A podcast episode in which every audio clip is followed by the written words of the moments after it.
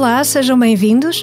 As Mulheres Não Existem é um podcast de Carla Quevedo e Matilde Torres Pereira, patrocinado pelo banco Credibon, que dá crédito à tua liberdade, e piscapisca.pt, o motor de busca do teu carro ideal. Eu sou a Carla Quevedo. E eu sou a Matilde Torres Pereira. Hoje vamos conversar com a Catarina Macedo Ferreira, a Catarina já que está cá connosco. Olá, Olá. obrigada por teres vindo. Uh, já vamos falar um bocadinho mais à frente, mas antes a Carla vai nos contar a história de uma empreendedora que construiu um império. É verdade. um verdadeiro império de revistas especializadas em moldes para costura. Não sei se sabem do que é que eu estou a falar. A Burda. Exato, a revista Burda, que foi publicada e traduzida em 120 países e que foi, enfim, um, um marco, pelo menos na, na, na infância, na adolescência de muita gente. A fundadora Ana Burda é uma mulher foi uma mulher absolutamente excepcional que, que viveu até aos 96 anos, morreu em 2005. Uh, ah, ela lutou muito para conseguir concretizar aquilo que começou por ser uma ideia muito pouco levada a sério. A Ana Magdalena Lemminger nasceu em 1909 numa família sem muitos recursos. O pai era maquinista, a mãe era dona de casa e ela era a segunda de três filhos que conseguiu estudar até onde, até ao momento em que lhe foi possível. E qual foi este momento? Foi aquele em que foi expulsa de uma escola por não ter uh, sapatos com sola de pele, com sola de couro. Ela tinha insistido muito, a, a Ana Lemminger tinha insistido muito em ir para uma escola diferente da escola que, tinha, que os irmãos tinham frequentado, mas havia algumas condições, nomeadamente ter eh, o mínimo de dinheiro para comprar estes sapatos, ela não tinha, e essa humilhação ficou sempre gravada na sua memória, mas não a abateu, pelo contrário. Em 1929 conheceu Franz Buda, o homem com quem viria a casar. Na altura ele não era rico, pelo contrário, até tinha problemas de dinheiro e não conseguia pagar as contas da luz mas o pai do Franz tinha uma pequena editora onde trabalhavam três pessoas uh, e que o marido, o futuro marido da, da Ana Burda, uh, viria a herdar. Eles casaram em 1931, tiveram três filhos e aos 35 anos a Ana manifestou o interesse de trabalhar uh, na empresa do marido, achava que fazia todo o sentido. Na altura, a empresa publicava manuais escolares, tinha recebido recentemente uma licença para publicar revistas e, portanto, a, a Ana tinha muitas ideias para publicações e queria trabalhar ali e o marido recusou, recusou esta ideia, recusou a ideia da mulher uh, publicar uma revista de moda, só que entretanto abriu uma, uma editora a poucos quilómetros do sítio onde moravam Uh, e pôs a secretária dele como gestora ou, ou, enfim, gerente dessa editora, que era de facto uma editora que publicava uma revista de moda. Uh, isto era perto de Baden. Uh, portanto, roubou-lhe a ideia. esta história a correr tão mal. Esta, esta, história, esta história correu mal e depois correu super bem. Porque isto, isto é uma daquelas coisas que realmente não se faz a ninguém, não se faz. Uh, além de lhe roubar a ideia, uh, pôs a secretária à frente da editora, a secretária é essa que era sua amante e com quem teve um, uma filha. Poucos que tinham meses de diferença do terceiro filho do terceiro filho dos dois. E portanto, isto é uma coisa, que... é daquelas coisas, depois as mulheres vão presas e, e pensam: ah, o que é que ela fez? Ah, se calhar. Pronto, se eu calhar tenho coisa. sempre assim dúvidas, não é? um, e perante isto, a Ana, uh, é preciso pensar no, no momento em que estávamos, não é? Não. não claro. Enfim, anos, 1900, anos 40, anos 50? 40, Sim. 40. Uh, ela decide fazer um ultimato ao marido e diz que se divorciará dele se a editora não passar para ela. E ele passa-lhe a editora com quê? Com uma herança muito interessante, que é uma dívida de 200 mil marcos. Porque, obviamente, a secretária não sabia gerir nada e aquela revista não vendia nada, porque quando, são, quando as ideias são copiadas e depois são sucedâneos e não são as ideias originais, depois sai, sai uma, uma porcaria. Pronto, foi o que aconteceu. Um, enfim, a Ana Burda não se deixa abater e põe em prática a sua ideia. E o que é que, que, é que ela queria? Queria fazer uma revista com moldes. Porquê? Porque ela queria que as mulheres uh, tivessem a possibilidade, mesmo que não tivessem dinheiro, tivessem a possibilidade de poderem fazer elas próprias a sua própria roupa. Uh, e que fosse roupa gira, que não fossem coisas batas ou, ou vestidos já cozidos uh, com, com uh, que não fossem coisas já muito vistas, que fossem baseados nos modelos de Paris, nos modelos da Dior, no... pronto, que fossem coisas engraçadas, bonitas, atrativas e que elas pudessem fazer elas próprias. E em janeiro de 1950 sai o primeiro uh, número da revista Burda Modern com uma tiragem de 100 mil exemplares. Uh, eu, como disse, uh, entretanto, há aqui um detalhe: é que quando isto aconteceu, a Ana passou a Ana e por isso é que lhe chamei Ana Burda, porque ela mudou de nome, tinha de mudar alguma coisa. Há mulheres que cortam o cabelo, é, outras exato, era isso que eu ia um dizer. Há umas, há umas que mudam de penteado, há outras que ganham fortunas. Eu gosto. Fogo, Pode Ana. ser as duas coisas. Não, é? Acho que se eu num para Matilde, posso ser milionário. Matilda. Matilda. Ou Mactilda. Bom, um, e então, uh, o que é que aconteceu? A uh, Ana Burda deixou um legado respeitadíssimo e admirado na Alemanha e, e também por todo o mundo.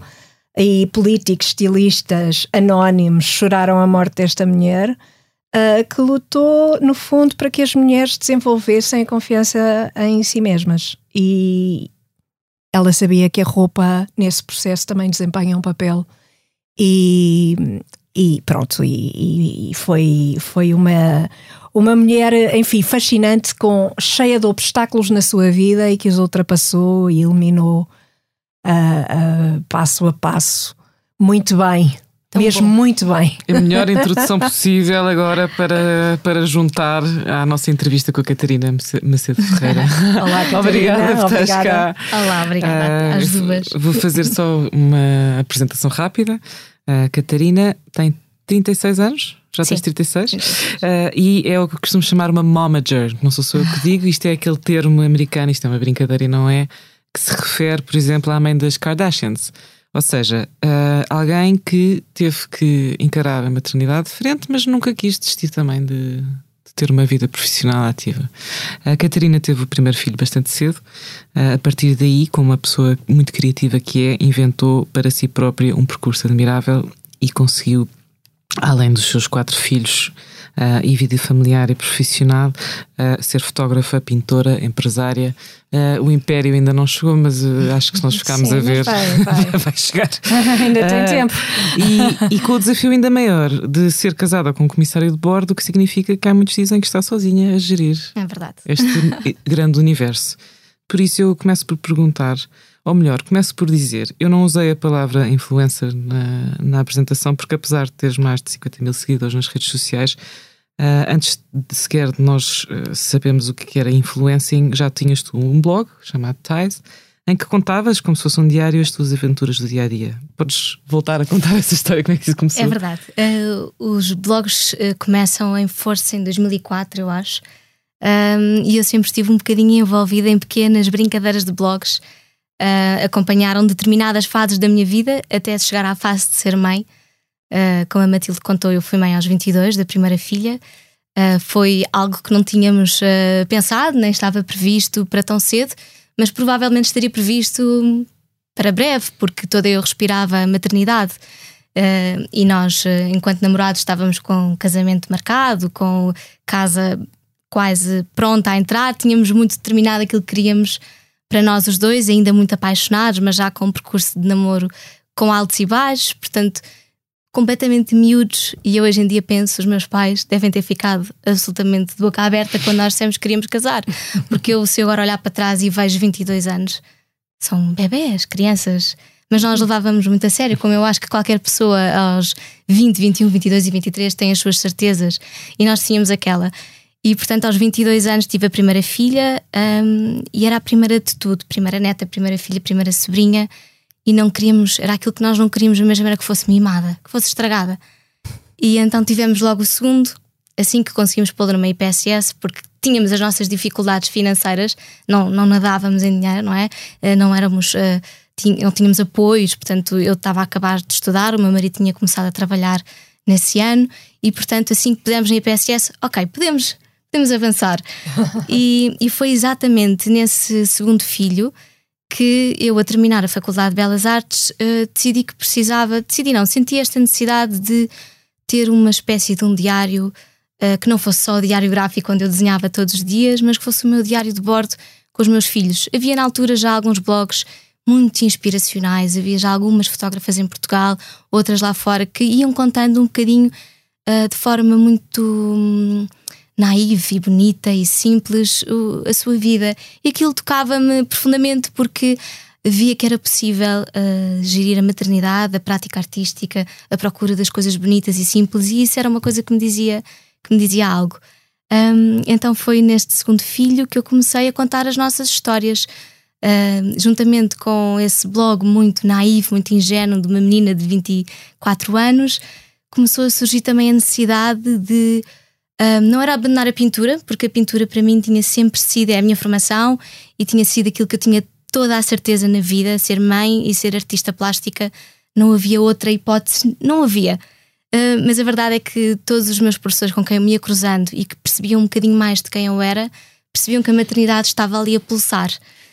E muitos diziam-me: Tu não podes ser artista plástica inteiramente e ser mãe inteiramente. Como é que se pode dizer isso a uma pessoa? Uh, eu ouvi isto Ainda duas hoje? ou três vezes e, e é eu acho que. Como é que é possível? De certa forma. Só vejo logo a cara da Paula Rega à minha frente quando ouço uma coisa ah, dessa. que horror. Mas nós não sabemos se a Paula Rega foi mãe como queria. Não, não foi de certeza. Exatamente, essa é que é a não questão. Foi de certeza. Aquilo que eu queria ser como mãe provavelmente não seria compatível com um, a minha aspiração de prática artística, onde eu queria chegar.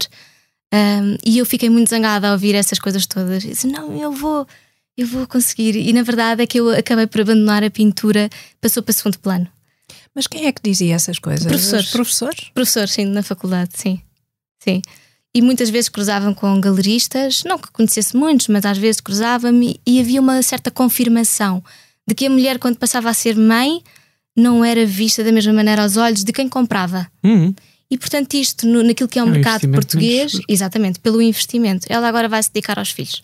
Agora vai estar ela agora vai se produzir. Ela agora vai produzir outras coisas. Portanto, eu vinha aqui a pulsar várias coisas, várias contradições. Um, a própria prática artista para mim era que dolorosa, ou seja, tinha que me entregar muito, claro. tinha que dar muito e era dolorosa. E do outro lado tinha os meus filhos pequenos, uh, muito bons, muito bons no sentido do, do amor, não é? Um, porque obviamente que a maternidade tinha aqueles desafios normais e foi difícil ter sido mãe tão nova, sem amigos na mesma fase de vida, foi solitário e foi também muito daí que nasce o blog. Uh, muito para dar notícias, muito para dizer estamos aqui, eles estão assim, eu estou assado. Uh, e a verdade é que eu fui-me cruzando, exatamente, fui-me cruzando com pessoas que também uh, tinham projetos. Eu nunca pensei ser fotógrafa, não fazia parte dos meus planos, gostava muito de fotografia, mas usava como ferramenta de pesquisa para pintura e para desenho. Era no fundo, às vezes era um ponto de partida, às vezes era um ponto de pesquisa e de repente percebi que podia ser uma arma de trabalho e de procura do belo de, de, e também da arte, de certa forma.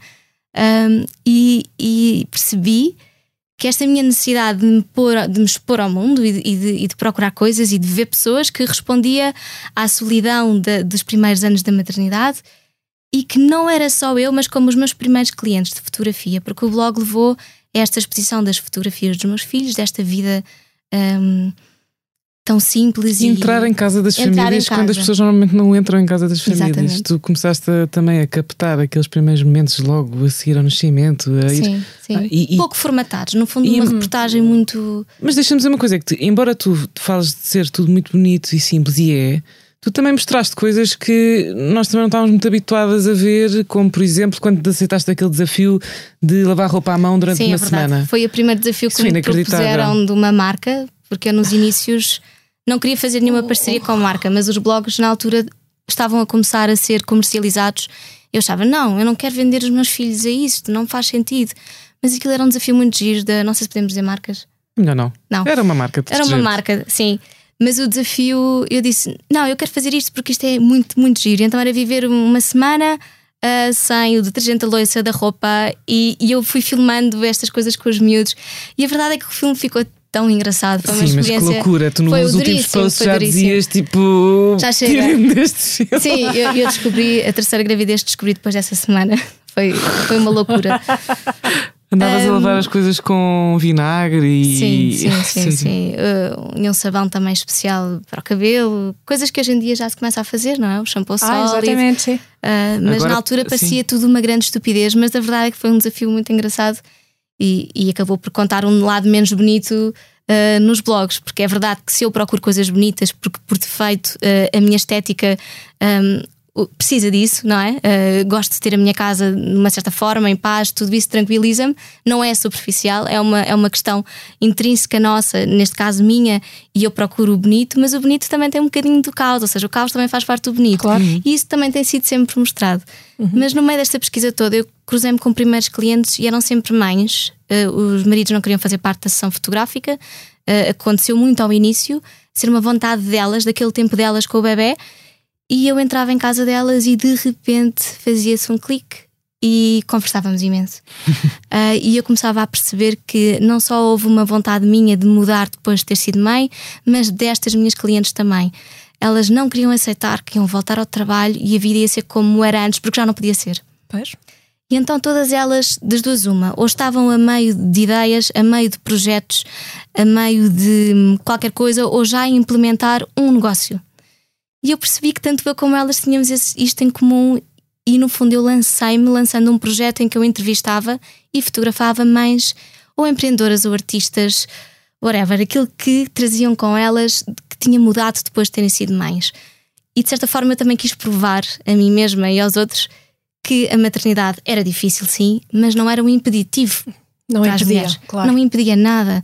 Uh, eu, eu teria muitos exemplos para contar, Uh, mas eu acho que todos aqueles pequenos passos que nós damos todos os dias, nós mulheres, nós lutamos imenso, não é? E tenho a minha mãe também que, que nunca parou de trabalhar, não tirou nenhum curso uh, superior, mas faz restauros, aprendeu sozinha.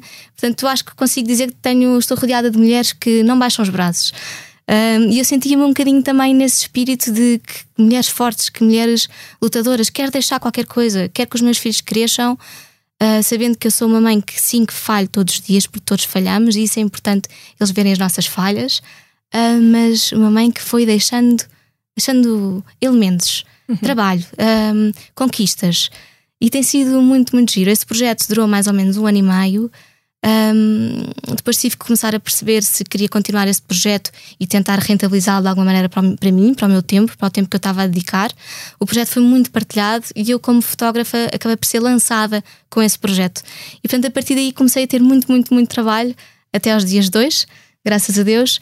Um, e foi um trabalho muito, muito, muito giro. Tem sido um trabalho com famílias uh, muito privilegiado uh, de entrar em casa das pessoas, de conhecê-las, de estar um bocadinho na sua intimidade. Tenho famílias que acompanham há mais de 10 anos, uh, ao terceiro filho, ao quarto filho, ao batizado, ao casamento, e isso é interessantíssimo. Oh, Catarina, tu tens no, também como, até se pode dizer figura pública, mesmo que seja numa escala à portuguesa, porque até já fazes parte daquele grupo que vão conhecer o presidente, quando existem almoços e tal e tal. Uh, mas isto não era para dizer isto, era para dizer que a tua persona pública no fundo das redes, porque nós sabemos que as pessoas uh, não são só aquilo que se vê nas redes sociais, claro. evidentemente. Uh, tu apresentas um universo muito feminino, muito, muito, muito feminino. E há montes hoje em dia de mães, bloggers, etc., mas que não são assim, são mais rock and roll, são mais não sei o quê, são... mas tu és muito feminina. por outro lado, sempre com referências ao teu marido e aos teus dois filhos rapazes, não é? Sebastião e Xavier. Para já. Estou antes de ver a pergunta. Quais é que são as tuas prioridades na educação do Sebastião e Xavier? E o que é que é, como é que é e o que é que é mais importante na educação dos rapazes para uma vida no século XXI? Olha, eu diria que hum, quando eu penso na educação deles, eu penso primeiro na educação delas. Porque a maior parte das vezes eu educo-os quando estou a educá-las a elas. Ou seja, nós muitas vezes uh, cumprimos aquele pequeno pecado de pedir primeiro a quem responde, não é? E normalmente as raparigas estão mais disponíveis a responder. Isto, uhum. imaginemos no âmbito das tarefas domésticas. Okay. Se eu pedir à minha filha mais velha para ela ir buscar qualquer coisa, ela vai e ela traz e ela sabe o que é. Se eu pedir ao meu segundo filho para ir buscar alguma coisa, ele nunca mais vem. E portanto, como é que eu penso na educação deles? Eu penso em contrariar a minha tendência de ter o assunto resolvido depressa. Okay. Uhum. Uh, esse é um dos trabalhos que eu tento fazer. Uhum. Uh, e portanto, uma das coisas que nós fazíamos em minha casa, e nós éramos só raparigas, portanto, para mim, uh, crescer com rapazes, e eu estou a crescer, não é? Eu, como Catarina, cresci dos 20, a época dos 20 aos 30, uh, como mãe e como Catarina, e agora espero ainda ter muito por andar, mas eu também estou a crescer com eles. Nós tínhamos nossa casa de raparigas, uh, um, uma espécie de uma grelha com tarefas a segunda era a Catarina que punha à mesa, a terceira era a outra que fazia isto e aquilo. E portanto eu comecei a implementar também isso em casa de forma a ser um bocadinho mais racional uhum. e não tão emocional ou do nosso cansaço de pedir a XY. Portanto, educo muitos rapazes por elas. Depois há outras pequenas coisas que tenho, que tenho a sorte, por exemplo, a disciplina de cidadania. Uh, eles já vêm chegando a casa falando sobre a igualdade de géneros. E uh, esta semana veio o Xavier muito zangado porque as raparigas diziam que tinham uma vida mais difícil. Isto nos 11 anos, sexto ano de escola. E olha, Xavier, é verdade que tem. É mesmo verdade que tem. E a primeira coisa que eu quero que tu aprendas uh, é que tu tens que ouvir-nos, ouvir todas as mulheres. É a única coisa que eu quero que tu faças. É que estejas disponível para ouvir e, obviamente, que eu espero que elas também estejam disponíveis para ouvir. Mas sim, é verdade que as mulheres têm mais dificuldades na vida. E vou-te enumerar uma série delas. E até fui bastante dura porque. Estou eu, tipo. Coitado. pena do povo. Não nada. Acho que fizeste lindamente. Portanto, nós vamos aproveitando aquilo que eles nos trazem claro. e, e tenho a sorte de ter. Eu não gosto muito de babar o meu marido porque acho que isso não se faz uh, ao microfone. público, ao microfone. Está. Uh, mas tenho, tenho, tenho um marido que, graças, graças a Deus, não, eu acho que eu escolhi, não é? Faz, faz tudo o que tem a fazer. Ele sai, eu saio de casa e ele faz, é preciso fazer sopa, ele faz a sopa. Eu não lhe peço para fazer a sopa, ele é que vai ao frigorífico e vê, já não há sopa, temos de tratar disto. Eu posso uhum. chegar a casa e ele nas folgas dele está a passar a ferro e a ouvir um podcast ao mesmo tempo. Ou seja, ele se calhar também teve a sorte de crescer numa família em que isto já acontecia e portanto não é uma questão. Uh, claro. Ele não me ajuda, eu não o ajudo. Uhum. Eu até peço ajuda a ajuda dele para me ajudar a mim no meu trabalho profissional. Uh, mas em casa as tarefas são de todos. Uh, e eu espero que os nossos filhos, crescendo, vendo estes exemplos e tendo esta tendência que eu tento criar de, de não pedir sempre às miúdas, porque simplesmente elas respondem melhor, acho que já vai nos dando alguma sinalização sobre o que é que eles podem ser como homens. Se bem que também já aprendi que os nossos filhos vão tomando as suas próprias opções pela vida e nós não nos podemos reprimir nesse, claro. nesse assunto, não é? Claro. Nós demos muita coisa e eles vão tomando decisões, não é? À medida que crescem. E que não é necessariamente culpa nossa as decisões que eles tomam. São pessoas vão criando as suas próprias personalidades e, e as suas escolhas. Um, gostava de fazer uma pergunta depois de tudo o que disseste. Identificas-te com o termo feminista? Uh, porque muitas, muitas mulheres que vêm de famílias mais tradicionais não gostam da palavra, não têm... Eu ao início não gostava muito da palavra uhum. e achava que não me identificava com ela, mas na verdade cada vez mais sinto que venho de certa forma de um meio privilegiado uhum. um, e que não tenho que gostar ou deixar de gostar da palavra feminista ou do conceito. Uhum. Um, e portanto tenho tentado nos últimos anos, até mesmo com base na educação que recebi, não só nos temas em relação a mulheres, mas a outros assuntos uh, e buscar uh, o outro lado, aquilo que eu não estou habituada a ouvir, para, um, para não continuar sempre a olhar nas coisas dentro daquilo que é uh, o meu background e daquilo que eu acho que é o ideal. portanto, eu cada vez mais considero-me feminista, uhum. mas também não, de certa forma, não quero desprezar o papel do homem. Muitas vezes chego a casa de algumas mães e vejo-as mais fragilizadas e eu penso: um homem aqui é essencial, não é? Nós cuidamos muito da mulher, pensamos muito na mulher num pós-parto, por exemplo, é a depressão pós-parto, mas na verdade nós precisamos de um homem cuidado também e são para tomar conta daquela mulher num claro, momento frágil. Claro, claro. Uh, portanto, é tão absurdo pensar que o Estado legisla na maioria a pensar que é natural uma mulher ficar sozinha com um recém-nascido durante não sei quantos meses e que isso é natural. E, que é não, e como é que o natural não é que ambos os pais possam gozar? Exato. Há uma espécie de uma negação da figura do homem. E é suposto ela conseguir tudo, aprender a ser mãe, trocar as fraldas, lidar com a solidão, fazer a comida. É de loucos. É de loucos, é completamente. É verdade. Completamente. Mas eu acho que, acho que a, a questão de, da palavra feminista não ser muito bem aceite, Sim. Uh, em geral, pode ter que ver com, com um lado mais político ou, ou um lado mais de ativismo Uhum. que parece, ah, parece a palavra parece que exige Mas é uma caricatura, não é? De uma coisa mais Sim. panfletária. Não, Sim, coisa... exatamente, queimar os mas, mas que não é assim, mas que não é assim, é simplesmente ah, acreditar que as mulheres e os homens são iguais ah, equivalentes. nas suas capacidades e, na- e que, e que têm de ser iguais nas suas nas oportunidades Sem que têm dúvida. na vida ah, de desenvolver essas mesmas capacidades. É muito simples, É quer dizer, eu não, não preciso de ir ah, numa manifestação e aliás me virem numa manifestação Aliás, o ativismo Tirem faz todos os dias. vou aqui com o nosso Eu sonoplasta vou ir a que ele olhou para eu estou a mim perceber. eu vou para o nosso Qual é, é tão fixe ir a manifestações. Não sei. Catarina. Olha que esta, Isto é um esta tema que tem talvez a nos Irão, talvez pelas mulheres do Irão eh, conseguisse. Conseguisses. Sim, mas, eh, mas eh, quer dizer, não é, não é necessário, não é, não é preciso uma intervenção. Eu acredito nas coisas. Eh, numa, num, num ativismo, entre aspas, mais subtil Totalmente e, de acordo. Não é? Que, que, que seja cotidiano. E Até porque é assim que as coisas vão mudando e se vão É isso, contagiando. é Eu não acredito no 8 para Exatamente. 80. É. hum, em- Sim, na maior e- parte dos casos. E numa reivindicação que às vezes pode ter um, um ricochete. Tem que se pensar um bocadinho mais nas questões, a Sim. fundo. Pois, Eu concordo inteiramente Sim. com isso. pois. Mas sinto-me mais feminista do que sentia, se calhar, há uns Pois. 10 anos. Pois, pois, pois. Acho Também que isso é vem com o natural tempo. também, Acho sim, que também vem, vem com, com o o tempo.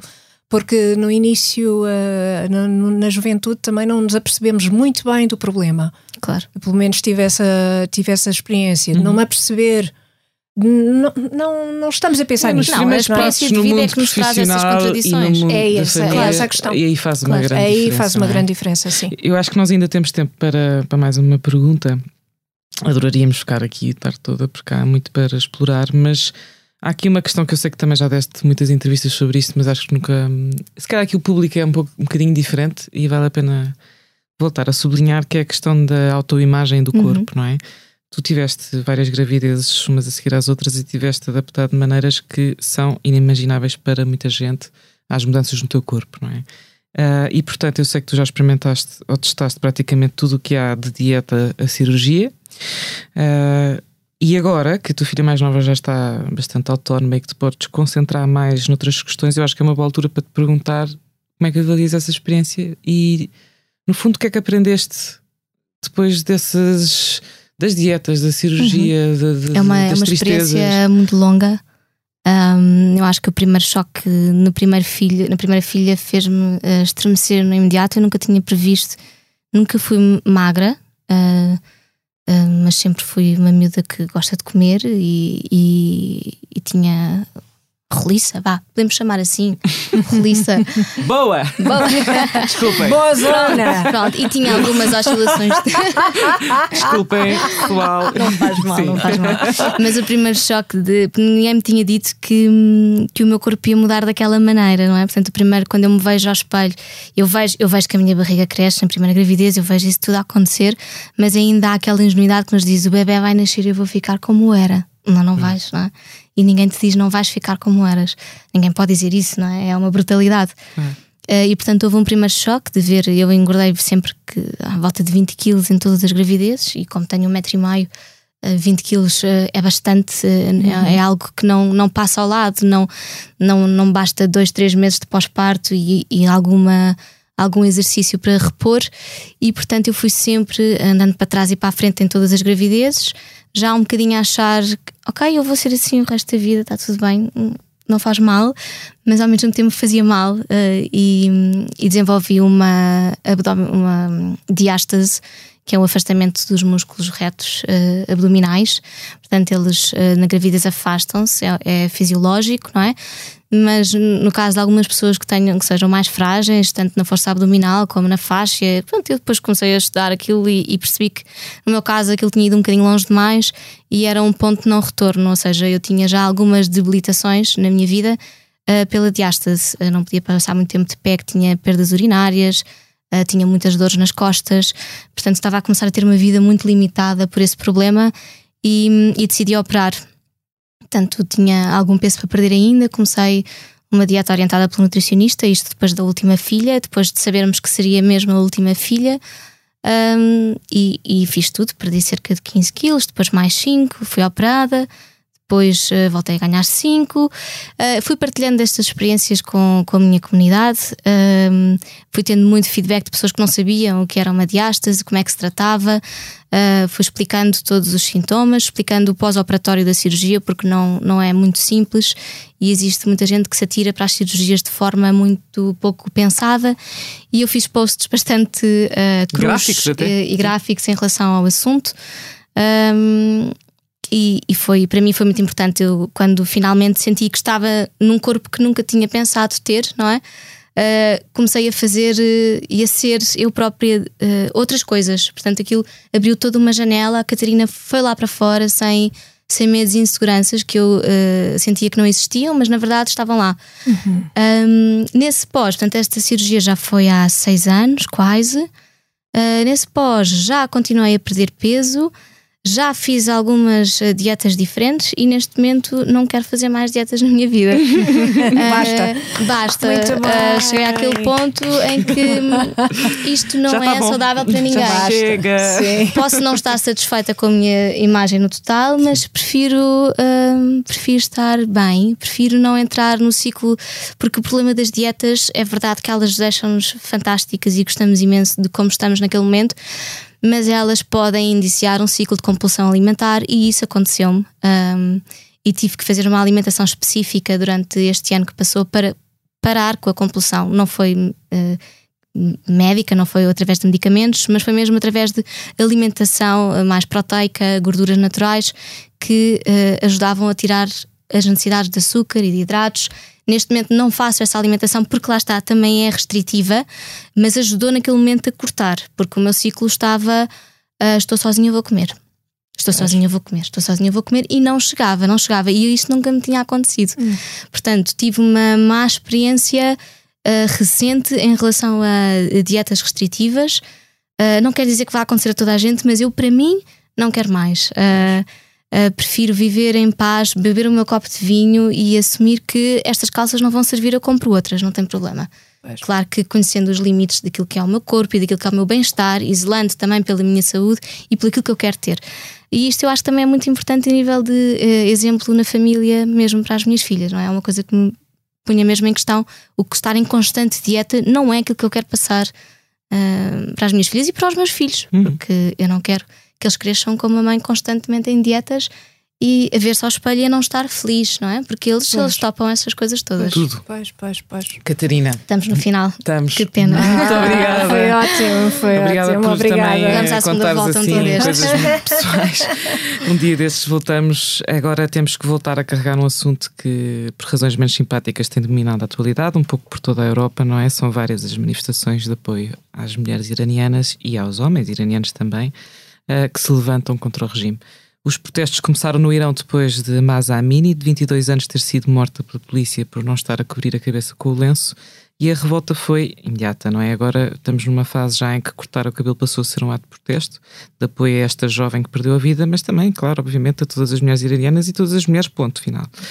Um, nos Países Baixos, centenas de pessoas desfilaram pelas ruas de Haia em direção ao Parlamento. A Itália, os visitantes do Museu de Arte Moderna de Roma encheram uma jarra de vidro com cabelo. No, em Estrasburgo houve uma eurodeputada que decidiu cortar o cabelo durante um debate. Abir uhum. al-Salani, do Partido Renovar a Europa, afirmou que até que as mulheres do Irão sejam livres, nós estaremos convosco. E em Londres também centenas de manifestantes ergueram cartazes de protesto. E, e, como disse a nossa. Como já disseram várias convidadas no programa, e como diz qualquer pessoa, com bom senso. Uhum. Isto é uma questão de bom senso. Uhum. Um, isto não é só uma questão de feminista, isto é uma questão de direitos humanos. De justiça. Justiça. Uh, enfim, Carla, não sei o que é que tens achado e se tens acompanhado, Catarina, as notícias destas manifestações no Irão. Muito ao de leve. Porque custa. Pois. Custa. É, custa ver. Custa muito. ver. Mas uh, uh, recentemente vi um vídeo de várias atrizes uh, francesas a cortarem o cabelo, Juliette Binoche uh, várias atrizes conhecidas no, no Twitter Sim. fizeram um vídeo uh, de solidariedade com estas mulheres uh, também a cortarem o cabelo. Uh, são manifestações por todo o mundo que, que eu acho que são, são importantes, são, são sem dúvida muito, muito, muito relevantes. Vamos... Dizem bastante sobre o que se está a passar. Então vamos, vamos continuar vamos a falar continuar disto. A acho falar que sim, disto. acho que que é um continuar bom... a falar disto. Sim. Obrigada, Catarina, mais uma vez. Agora está na hora das nossas recomendações. As recomendações de As Mulheres Não Existem são oferecidas pelo Banco Credibon. Dá crédito à tua liberdade e faz a tua simulação em credibon.pt. E tu, Carlos, traz-nos um conto muito curto.